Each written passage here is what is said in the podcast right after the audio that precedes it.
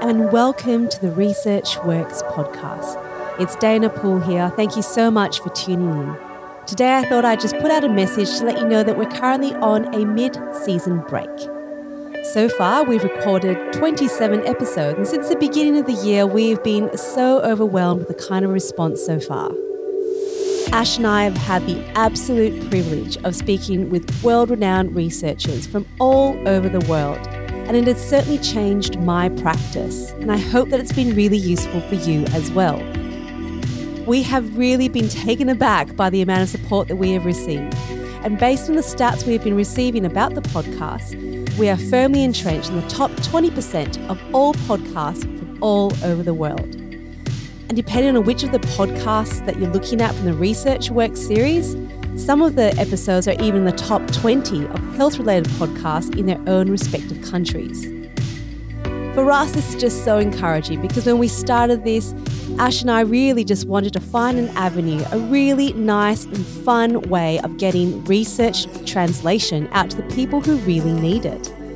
And as busy clinicians, keeping up to date with the latest research and having time to read the articles and even to have a discussion about it can be so incredibly challenging. So we're so pleased that this format is something that you as clinicians want and need and provided us with all this encouragement and feedback. So we'll keep doing this for as long as you would like us to. Now, at the end of the day, this is all about supporting evidence based practice. Now, you might recall from the previous podcast with Professor Andrew Whitehouse that evidence based practice is the blend of three core elements. The first being the empirical or the scientific evidence, which is then combined with clinical expertise and then combined once again with the individual values of the patients and the children and the families that we serve. Now, when you put all of these three factors together, what you get is evidence based practice. And the whole purpose of the Research Works podcast is to really bring to light the evidence, the empirical scientific information, combined with our clinical expertise. But we must always remember that the consumer is the heart of everything that we do. By always remembering their priorities, we can stay really sharp and stay really motivated to find better solutions to improve patient care. So, whilst we take this break, we hope you can catch up with all of the 27 episodes that have been released so far, which hopefully will help you with your CPD requirements.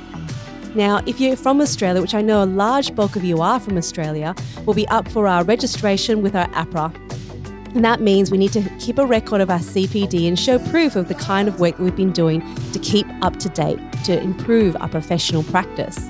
So, on our website, researchworks.net, We've tried to make this as simple as possible for you, where you can fill out a form with your reflection notes of each of the podcast episodes. And what I will do at the end of October as we prepare for our registration renewal is I'll send you a certificate with a summary of all of your reflection notes. And that way you can use this as a bit of a proof and evidence for your engagement in further translation and professional development. So, right now, from Ash and I, thank you so much for all of your support so far. We love doing this and we love the opportunity to be able to share the new knowledge that we get to learn on a week to week basis as well. So stay tuned for more episodes, for all of the great content that we have lined up for you so far. So from Ash and I, thank you so much and stay tuned for more. Bye.